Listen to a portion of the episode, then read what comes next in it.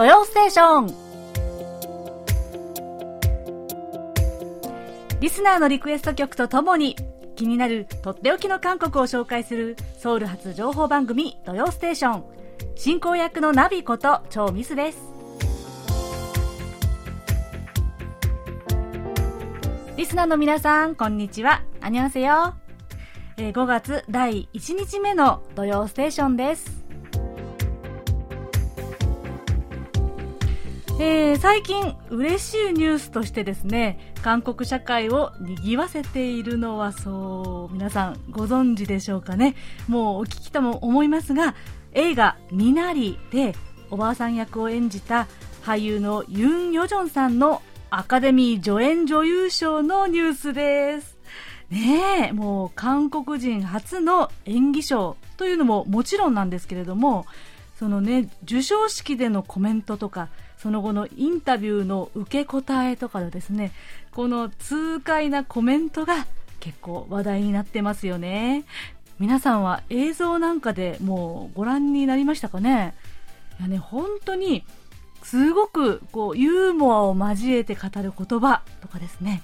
ちょっとピリッとしたこう受け答えみたいなのがこの言葉の端々にユン・ヨジョンさんのこう飾らない性格というかキリッとした生き方がね、現れていて、とってもかっこいいなと私は思いましたね。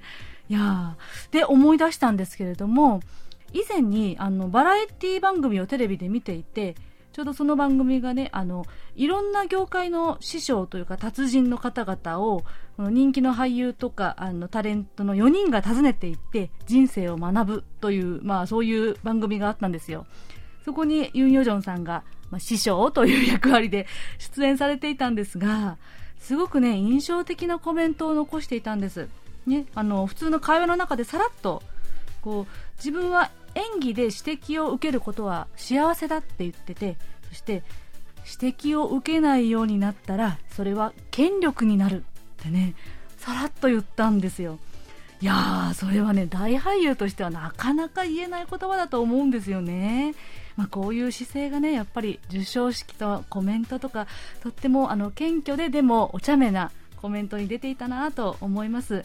ね、記者会見でも、あんまり最高の受賞をされてどうですかみたいな質問に対して、ね、あんまり最高になろうとしないで、最中、中くらいでいいんじゃないと私たちみんな同等に生きてはどうっていうようなね、言葉を言ったのもね、現れてるなと思いました。ね。えー、まあ、そんな久々にすっきり爽快なニュースをご紹介しつつですね、えー、今日から5月ということで、旅行といえばこの1曲にぴったりな爽快なこちらの曲で今週の土曜ステーションスタートです。最後までお楽しみください。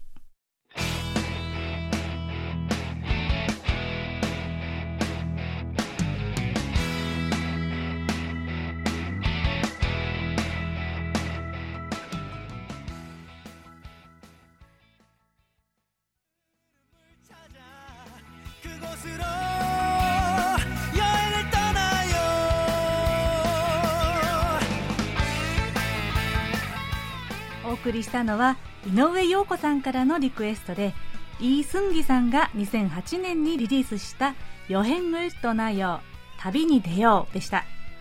こちらはおなじみチョーヨンピルさんが1985年に発表した曲のカバー曲です、ね、時代を超えていつ聴いても旅のワクワク感を誘う名曲ですね。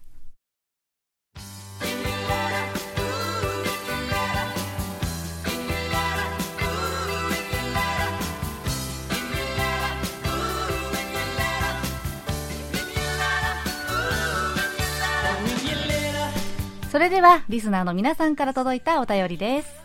えー、まずは、先ほどリクエスト曲をご紹介した井上陽子さんからのお便りです。ナビさん、こんにちは。毎週楽しく聞いています。はい、ありがとうございます。えー、さて、若い人はコロナ禍でも旅行に出かけています。先月、娘は友人と大分県別府温泉へ。息子家族は長崎県ハウステンボスへ一泊旅行に行きました。その後感染もなく一安心しています。私は10年前に家族旅行で大分県の湯布院へ行きました。今は家族も7人になり大所帯になりました。みんなで温泉へ行きたいと思っています。早いコロナの収束を願っています。というねお便りでした。えー、井上さん。ご家族の旅行のエピソードですね。ありがとうございます。いいな。羨ましいな。えー、私もね、ちょうど4年前にですね、ちょ本当にちょうどこの時期ですね、えー、湯布院と黒川温泉に行ってきたんですよ。えー、夫と、あと、なぜか、二十歳の双子の姪っ子というですね、奇妙な4人組で行ってきたんですけれども、はい。いや、本当にね、温泉が恋しいなもうね、私はこの事態が少しね、あの、収まって、日本に行けるようになったら、もう真っ先に行きたいのは温泉旅行ですよ、本当に。ねね井上さんは確か、この春に、えー、お孫さんが小学校に入学っていうね、お便りを以前くださいましたよね。いや、家族7人ということは、皆さん3世代同居なのかな？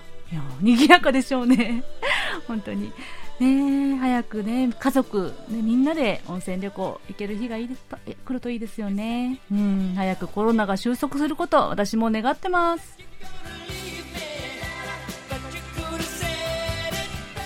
福岡県の寺岡昭義さん。土曜ステーションの皆様こんにちは。長光さんはじめまして。寺岡と申します。土曜ステーションでは2年ほど前にマロンさんの時に一度お便りを出して以来久々にお便りを書きます。私は今年の4月から高校生になりました。周りの人たちは知らない人たちばっかりですが2週間ばかり経ってやっと打ち解けてきました。勉強も大変ですが新鮮な新生活を楽しみながら頑張っていきたいと思っています。ここでリクエストをお願いしたいと思います。チェ・ジョンアンでピャンジをお願いします。この曲を数年前に KBS ハッピー FM 学校テグ局の 558kHz の、え放送です。で、え聞いて好きになりましたが曲名が分かりませんでした。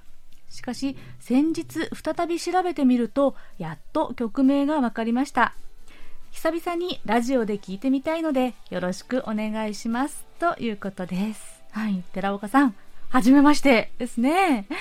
えー、この春から高校生ということで。いやあの、お便りのね、文明がとっても、なんていうのかな、しっかりしておたの大人っぽくってね、びっくりしました。いやー、でもね、前から聞いていてくださってて、久しぶりにお便りをくださったということで、嬉しいです。ねえ、いやー、じゃあそろそろ高校生活も1ヶ月経ったかなというぐらいですかね。いやいや、本当に、新しい環境ってね、最初の1ヶ月がすっごく緊張しますよね。もう新鮮でもあるし。だからあっという間だったんじゃないかななんて思います。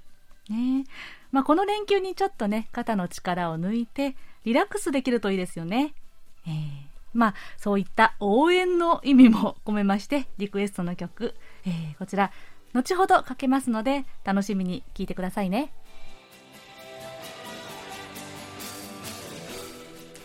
及川和明さん。ナビさん、こんにちは。え今週は番組中で人種差別の話題からロス在住のマロンさんこと浅田恵美さんの近況が紹介されていて懐かしい思いをしながら聞き入りました現地で人種差別の影響などは受けずにお元気に過ごされているそうで安心しましたのっぽさんの歴史ぶらり旅ではソウルの高架門広場 광화문광장が取り上げられていました。過去に歴史的事件があったことなどが取り上げられていましたが、古今東西に問わず、広場では歴史的事件が起きます。私がこれまでの生涯でリアルに感じた事件は、中国の天安門事件です。 というお便りでした。はい。及川さん、えー、ご無沙汰ですね。ありがとうございます。えー、私も久々にね、マロンさんのロス生活の近況というのを聞けて、まあ、なんというかね、ちょっと、まあ、ほっとしましたね。うん、本当に元気で、あの、過ごされてるようで。えー、でもね、やっぱりニュースで結構ずっとこのアメリカでのアジア系住民へのヘイトクライムって言いますね。憎悪犯罪なんていうふうに言いますけれども、うん、このニュースを見るたんびにね、なんというか本当に気持ちが重くなるんですよね。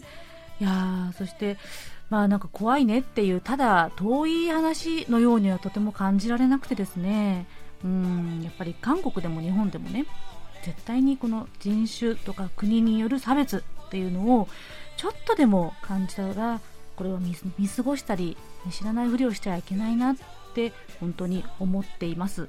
うんえー、さてさて、のっぽさんの歴史ぶらり旅。ね先週は、クァンハムン・クァンジャン、高架門広場のお話だったんですけれども、いやすごく面白かったんですよね。うん。ね。ね、及川さんがおっしゃるように、広場っていうのは本当に、こう、過去歴史の中でも必ず、こう、大きな事件の、まあ、ていうんですかね、場所というふうに扱われていますね。うん、そのおっしゃられた1989年の天安門事件のように、えー、血の流れた事件もありましたそして、まあ、一方で、平和なデモで歴史が変わった現場という、ね、象徴もあると思うんですよね。うん、で今この高架門広場はですね、本当に大工事中なんですよ。かなりね、掘り返してひっくり返してるんですけれども、いやー、これね、ここを昔を知ってる方は、本当に来年、再来年とかに来たら本当にびっくりすると思いますよ。ね、どんな風に変わるのかな、えー、注目したいところです。東京都の金井正幸さん。アニョンシニカ。3月27日の土曜ステーションを聞いてびっくりしました。最近お便りを出していないのに僕の名前が聞こえたからです。ミスさん、大変ご無沙汰して申し訳ありません。東京都江東区のウーこと金井正幸です。また、秋葉原 BCL クラブの開放 ABC50s の、えー、KBS のミスさんの話題が出ているとご紹介くださった矢倉哲也さん、ありがとうございました。この秋葉原 BCL クラブには BCL 復活直後に入会して、え開放への投稿、秋葉原での会合への参加など楽しんでいます。でもっともコロナ禍の昨今は会合もオンラインですがアクティブな BCL が多く、えー、土曜ステーションや限界灘に立つ虹で会員のお便りが紹介されることも多々あります。土曜ステーションはその後もラジオかネットのどちらかで毎週拝聴しております。ではまたお便りしますね。ということで、はい、えー、うーさん。こと、金井正幸さん。ありがとうございます。お久しぶりです。いやー、早速お便り、ありがとうございます。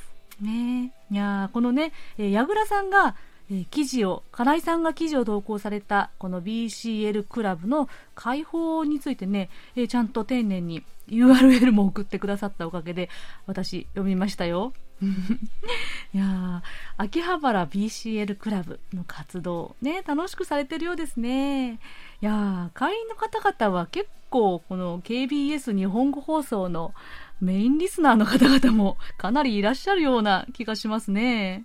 いやで、またね、開放などでこの番組の感想も書いていただいたり、紹介してくださったら嬉しいなと思います。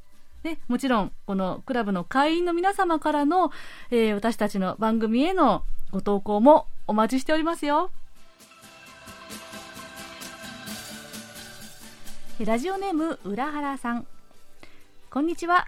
韓国で大人気となったブレイブガールズのローリンが、えー、日本デビューしていないにもかかわらず日本の某音源チャートでも4月第1週に1位を獲得したことに驚いているところです昨年発表された時にはヒットしなかったものの再度逆走し韓国の各チャートでトップ10入りした We Ride をリクエストしますというお便りでした。はい。えー、以前にね、浦原さんがそれこそ、こう、リクエストしてくださったブレイブガールズの Rollin'。ね、いや、この奇跡の返り咲きブレイクということでですね、えー、まあ、その発表、楽曲発表から4年目にしてブレイクしたんですよね。うん。で、今そこから2ヶ月経ったんですけど、相変わらずチャートで1位ですよ、この曲は。うん。日本でもね、結構話題になったんですね。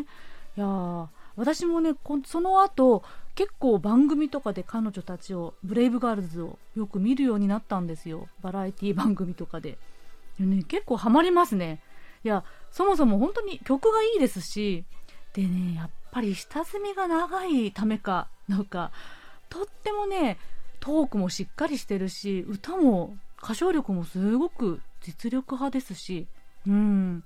いや、この間ね、頑張ったけど売れなくて、一回諦めたところへ大ヒットって、どんな気持ちでしょうね。うん。いやこれからが楽しみですね。で、今回リクエストをしてくださった We Ride、えー、ウンジョンマンヘイという曲ですが、これもね、すごくいい曲です。こちらも後ほどおかけしますね。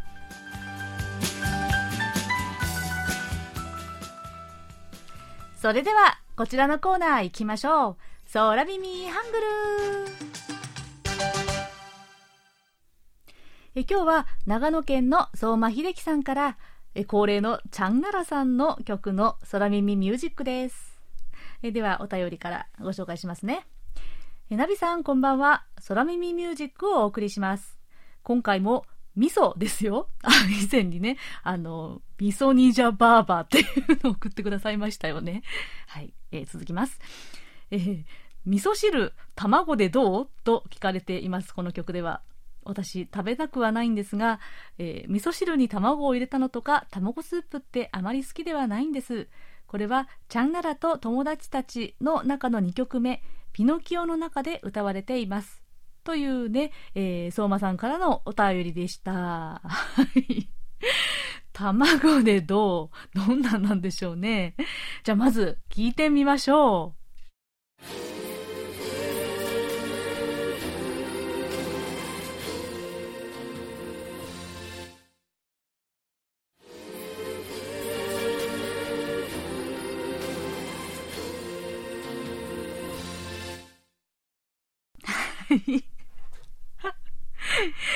味噌汁、卵でどう？言ってますね。しかもですね、えー、もう一つ加えると、スープ、味噌汁、卵でどう？って言ってますね。はい。いや、こちらは、えー、チャンナラさんの2003年発表の曲、ピノキオですね。歌の内容は、えー、愛しているからこそ綺麗な嘘をついてしまう。口癖のように大丈夫よと言ってしまうという、まあ、切ない歌詞なんですけれども、まあ、この口調も切なかったですよね。えー、空耳の部分はですね、スープンネソシグタマポネド。寂しい私の知らせを込めて送ってもという部分なんですけれども、スープンネソシグタマポネド。スープ、味噌汁、卵でどう？ちょっとですね、えー、いやー、全然違うのにね、ちゃんと味噌汁卵でどうって聞こえますね。いや、本当に聞こえるかどうか、もう一度聞いてみましょう。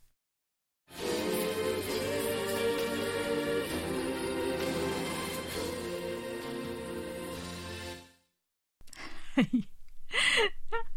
ここは、はい。スープ味噌汁卵で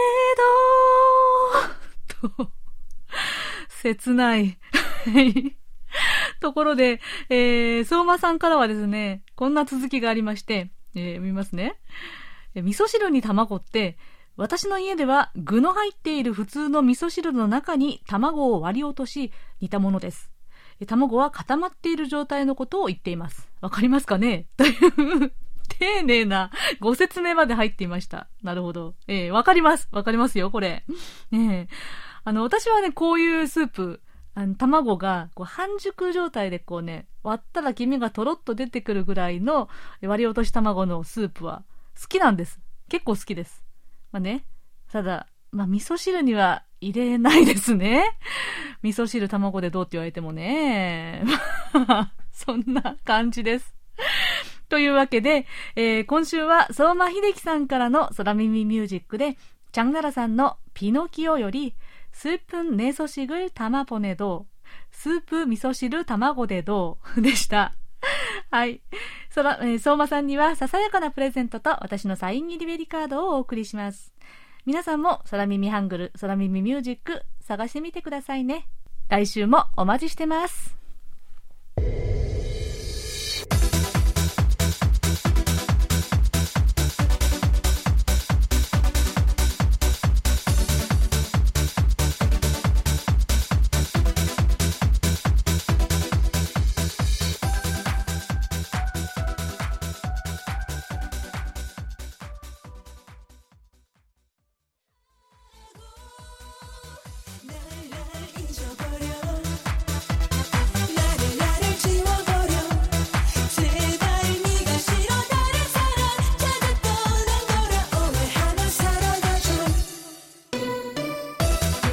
お送りしたのは福岡県の寺岡明義さんからのリクエストでチェ・ジョンガンさんが2000年に発表した曲「ピョンジ手紙」でした。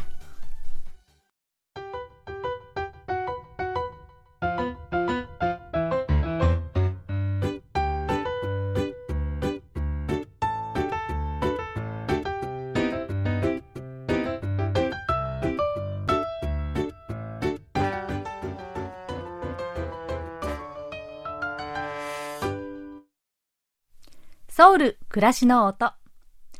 このコーナーでは韓国の日々の暮らしの中で聞こえてくるさまざまな音や話言葉エピソードなどをお伝えしていきます。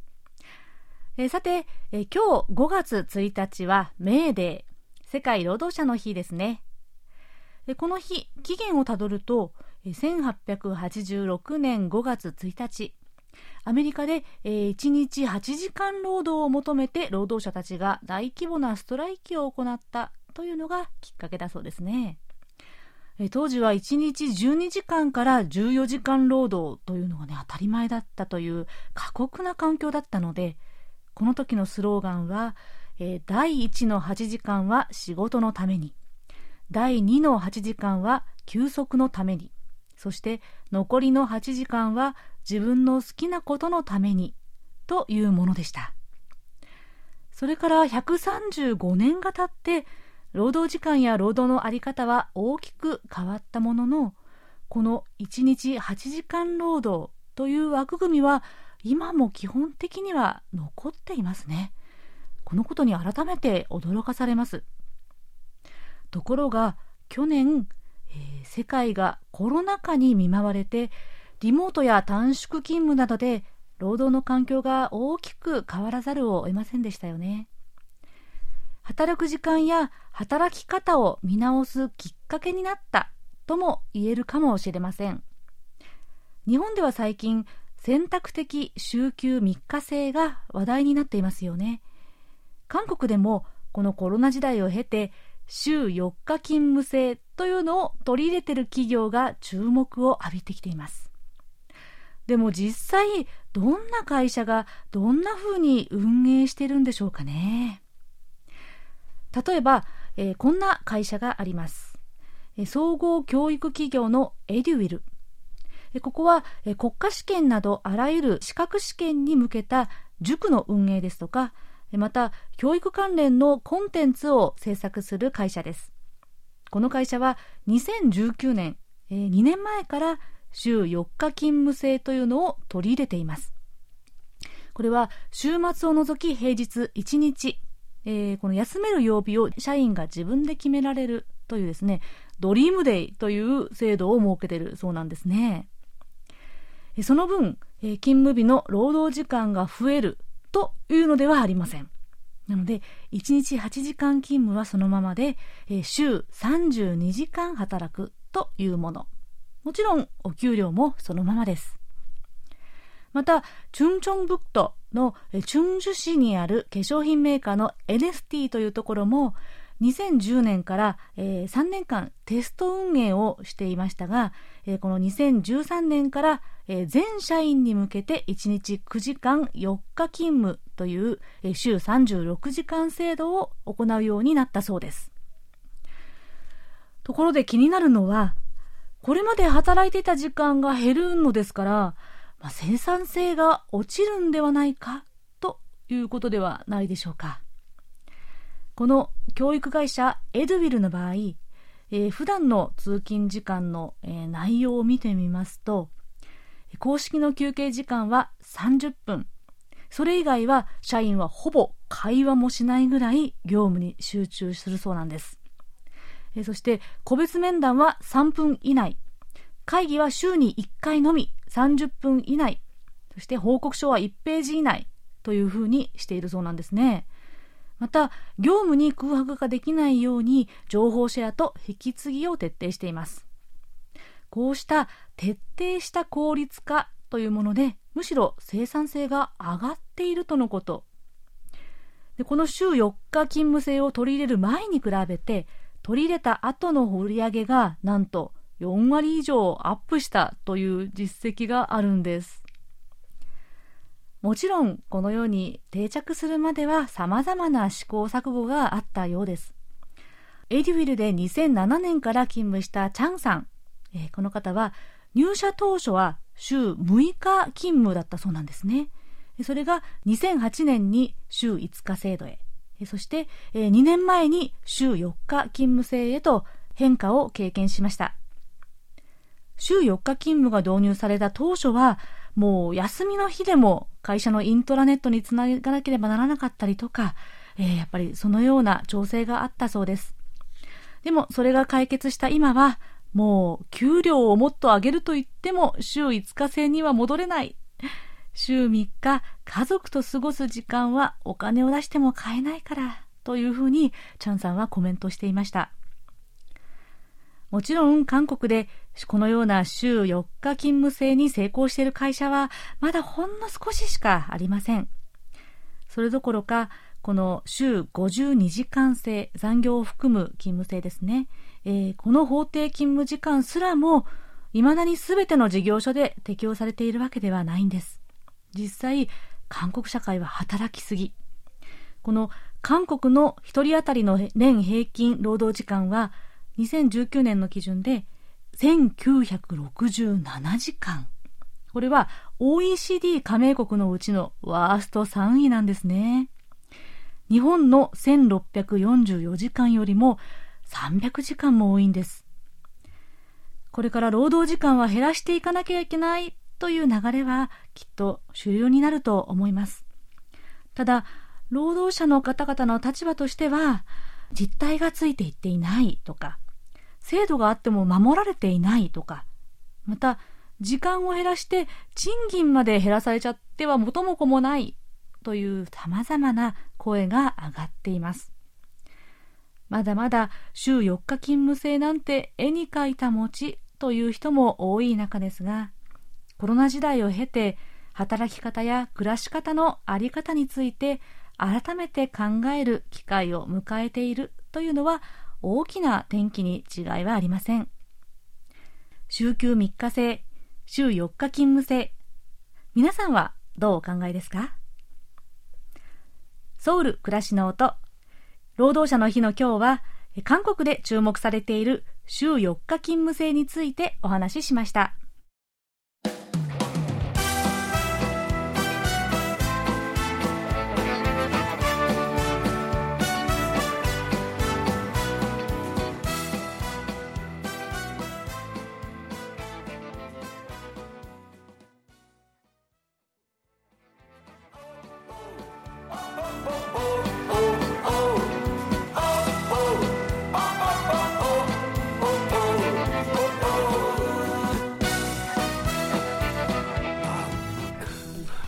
らは岩手県の細田誠二さんからのリクエストでチョハンジョさんが2016年に発表した曲で「時」という曲です、えー、辛いことも振り返って笑える時が必ず来るという歌で、えー、細田さんからは、えー、こんなコメントが来ていますつながんだつながんだ通り過ぎていくという耳に残るサビと家族写真を見て元気を出そうという歌詞が好きです。とのことです。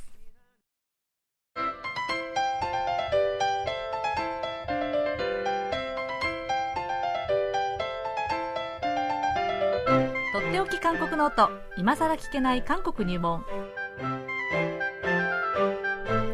ソウル滞在18年目の韓国社会ウォッチャーホンイク大学経営学部助教授の尾形義弘さんが韓国社会のどんな疑問にもお答えします尾形先生よろしくお願いしますよろしくお願いしますはいはい、今日はスタジオから。スタジオで、はい、はい、ようこそいらっしゃいました。お待ちしておりましたよ。はい。はい、じゃあ、そんな尾形さんに早速質問です。えー、神奈川県の川崎康香さん。尾形先生、ナビさん、アンニョンハセヨ。コロナウイルスの感染者が再び増加していますね。日本のラジオを聞いていて、KF94 というマスクのことを初めて知りました。韓国国内ではこれを着用することが義務付けられているとのことで非常に驚きました。予防効果が高いようなので私も早速インターネットで韓国から取り寄せました。KF94 の名前の由来が気になります。そしてえ K 貿易の現状韓国国内でのワクチン接種について今一度教えていただけたら嬉しいです。日本ご飯の皆様のご健康をお祈りいたします。とのことです。はい。はい、えーはい。KF。これはですね、コリアフィルタはいーの略なんですね。うんうん。えー韓国政府のお食品医薬品安全所という、うん。まあ、政府機関ですけれども、うんうん。そこのお認証を得たものに KF というふうについていて、えー数字の部分は、えー粒子の遮断性能を示す数字、えー指数になってます。なるほど。はい。はい。えーで今あー医療部外品として、えーこの KF 許可認可を受けているのは、えー KF80、KF94、KF99 などがあります。まああ一般的には KF94 が一番、えー使われているかなというえー感じがしますけれども、うん。えーこの KF 指数、えー数字の部分が大きいほど、高いほど、うん。小さな粒子の遮断率が高いということで、えー KF94 の場合は、平均0.4マイクロメーターの微細粒子を、お94%以上ろ過することができると。いう機能なんですね。はい。ですから KF99 といった場合にはこの微細粒子を99%以上ろ過するということになります。うん。えーただ一般的には、あの、PM2.5 より粒子の大きい、えー黄砂とかね、えーの場合は、まあ、KF80 以上で十分とうん。言われてるんですけども、まあ、コロナの中なので、うん。えーまあ、KF94 とかね、うん。まあ、99はそんなに多く見ないかなという気がしますけれども、ね。うん。あの、というのもやっぱり、えーこれ、微細粒子をお遮断するということは、それだけ、えー息がしづらい、えーということに、ねはい、うんなりますので、うん。まあ、99というともう100に近いわけですから、うん。息をするのも結構大変ということに、えーなりかねないわけですよね。はい。うん。えーということなんですけれども、このおコロナ禍で、えーマスクのお義務化ということが韓国ではなされてますけれども、えー必ずしもこの KF94 をつけないといけないということではなくて、うん。マスクの義務化というふうになってますよね。うん。で、あのーまあ、その義務化というのは、例えば違反すると10万ウォン以下のえー過料と、うん。まあ、1万円ぐらいのね、うん。えーまあ、罰があるということになってますけれども、うん。特にあの高齢者とか子供の場合はですね、うん。えーまあ、一時期その KF94 をですね、まあ、積極的にやることによって、えーまあ、健康をむしろ害するんじゃないかということで、デンタルマスクぐらいがあちょうどいいなんていうふうに、えー推奨されていた時期もありましたが、うん。まあ、最近あの、特に小学校1、2年生はですね、毎日学校に、えー通うように、えーしなってますので、そういった中で学校では、KF を必ずしてくるようにというふうな指導をしていたりもします。ああそうなんですか。はい。うん。えーですので、やっぱり息は、あー苦しいんだけれども、やっぱりコロナ予防のためには、えー KF をですね、使うようにということが言われていたりします。うん。はい。まあでも最近は結構もうなんかいろんなタイプが出てきて息がなるべくしやすいよそう。にとかだから私も、あの、やっぱり、ちょソウルに出てくるときは電車とかね、えー結構密なあー場面がありうるので、うん。えー KF をつけて、えー来ますけれども、今日も KF94 だと思います。はい。うんうんえーですけれども、家の近所で例えば子供を学校に、えーこう迎えに行ったりとか、うん。えーそのぐらいの時はですね、あのーまあ、デンタルマスクだとか、えーもう少し息のしやすいものを使って、えーまあ、生活したりと使い分けて、えーいますね。そうですか。はい。うんえーやっぱり息が結構苦しいのでね。でね。はい。うん。えーこれから夏になっていけば、暑くなっていけば、ますます、えーうんちょっとしんどいかなという気がするんですが、はい。まあ、はい。そういった、なんか、はい。えーワクチン接種の状況ですけれども、はいえーまあ、韓国もなかなかですね、えー一筋縄にはいかない状況の中、うん。えー政府がですね、5月5日、えーから、ワクチン接種があ完了したものは、感染者との濃厚接触者、あるいはまあ海外に旅行してきたといった人も、2週間の隔離をしなくていいという、うんえーそういうまああ制度をですね、導入するというふうに発表しています。はい。えーで、あの、まあ、今までは濃厚接触者だとか、えーあるいは海外えーからあ入ってきた人っていうのは必ず2週間隔離を、おがされていたんですけれども、えーその代わりに、濃度監視といってですね、まあ、毎日、えー保健当局に報告を、体調の報告をしたりとか、えーあるいはその2回ですね、その期間、2週間に当たる期間内に2回検査を受けて、まあ問題がないとまあ、当然問題がある場合には隔離とかのそういった措置があるんですけれども、うん、えー、問題がないということを報告するという形で、完全な隔離ということをですね、免除すると、うん、えー、いうふうに、えー、言われています。で、海外旅行に関してもですね、えー、ワクチン接種が終わった人に限っては、うん、えー、一部地域、えー、変異ウイルスが流行っているブラジルとか、はい、南アフリカ共和国とか、うん、えー、そういった地域は例外なんですが、それ以外であれば、えー、海外に行って帰ってきて、2週間また隔離されなきゃいけないとかっていうことはなくなる、えー、日常生活にまあ一応戻れると、はい、すぐ戻れるということに、えー、なりました。えー、で、これはやはりあのワクチン接種をですね、皆さんが積極的に、うん、えー、してくれるようにという、こう、うん、ワクチン接種を促すという狙いがあるのではないかというふうに言われていて、うんうん、で、一応政府の目標としてはですね、えー、今年の上半期に1200万人、まで、えー、それから11月までには3600万人まで、これは人口の70%に当たるということで、はい、まあ、そこまで、えー、接種の、まあ、人数を増やしていくと。えー、そういった計画を立てて進めているんですけれども、うん、えー、ワクチンのですね確保というところがまあ課題になっています。一つですね、ね、はい。えー、もう一つはワクチンのに対する国民のですね、えー、不信感というのも若干、うん、えー、あるようなんですね、うんうん、えーまあ、アストラゼネカ、うん、えー、それからファイザーのワクチンが今、うん、えー、使われていますけれども、はい、えー、これからですね、7月、9月になっていくと、接種が1回で、えーまあ、完了というヤンセンファーマーの、うん、ワクチンも導入されていくという予定ではあるんですが、うん、えー、このアストラゼネカに関してはですね、はい、ヨーロッパの、ヨーロッパ医薬品庁という EMA というところの調査結果で、うん、えー、まあ、血栓との関連性、まあ、接種後のですね、血栓が出て、はい、できてしまうということの関連性というのが、まあ、指摘されて、うん、一時期韓国でもそのアストラゼネカをですね中断するというような事態もあったりして、うん、えー、まあワクチンの種類をですね、うん、えー、国民が選べるようにすべきなんじゃないかなんていう議論が出てきたり、うん、アストラゼネカだったら受けないとか、うん、えー、そういう主張をするような人も出てきたりということもありますし、まあ、もうそもそもワクチンに対する不信感を持っていて、うん、えー、そういったワクチンなんかは接種しないとか、まあ、それがちょっと飛びしてですね、政治的なこう、まあ、なんていうんですかね、対立、えー、今の政府への不満っていうのをワクチン接種拒否っていう形で、えー、言う人もいたりということことでですね、なかなか、えー、計画通りに行くかどうかというのは、えー、わからない。まあ、当然政府はですね計画通りに進めていくということは言っているんですけれども、うん、えー、まあ、そのワクチンに対する警戒感というか、うん、えー、まあ、大丈夫だよということを示すためにですねいろいろ、えー、政府もやっていたり、うん、あるいはワクチン接種を受けることで、まあ、海外旅行も自由にできるようになるんだよというようなアピール、うん、えー、なんていうこともこう言われている、えー、現状なんですが、うん、まあ、これからどうなるのか、うん、えー、という、えー、状況ですね。そうですね。はい、いやこれは結構最新のニュースですよね。そうですね。ちょうど、うん、えー、これ5月5日からということで、うん、えー、まあ今週中にですね、うん、えー、発表があった内容ですからね。うん、はい。えー、まあこれ見た瞬間、あ海外に出られるのかなというふうに思ったんですけれども、はい、ワクチン接種完了がね、いつになるかっていう、えー、特に私ぐらいの中途半端な、中途半端って言っちゃう世代がですね、はい、えー、そうですね、我々、はい、ちょっとね、えー、いつ接種できるのかっていうこと次第でですね、えー、まあ海外旅行、まあまあ、まだまだかなという感じはしますけれども。そうですね。はい。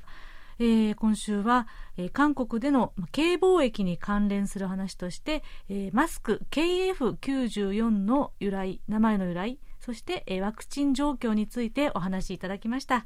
横田先生ありがとうございました。ありがとうございました。はい。では来週は？はい、えー、うん、来週も引き続き今更聞けない韓国入門ということで、はい、えー、韓国における詩、ね、詩ですね、うん、ポエムポエムですね。はい。はい、についてお話ししたいと思います。おお、またがらりと変わって。はい。はい。ありがとうございます。楽しみにしています。えー、とっておき韓国ノート、今更聞けない韓国入門宛てに、皆さんどうぞお気軽にご質問をお寄せください。質問が採用された方には、尾形さんのサイン入りベリカードと、ささやかな記念品をお送りします。今週はご質問を送ってくださいました、川崎康香さんにお送りします。さて、5月に入りましたので、今月のカレンダーをご紹介します。え今日1日は、クンロジャエナエ、勤労者の日、メーデーですね。え5日、オリニーナ、子供の日。韓国でもこの日は、え高級日となっています。8日は、覚えない、父母の日。韓国では母の日、父の日と分けずに、両親または祖父母など目上の家族に感謝を伝える日となっています。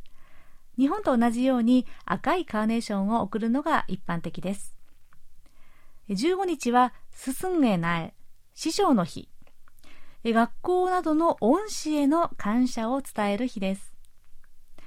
そして18日は、広州民主化運動記念日。1980年5月に広州で起きた民主化を求める市民闘争を記念する日です。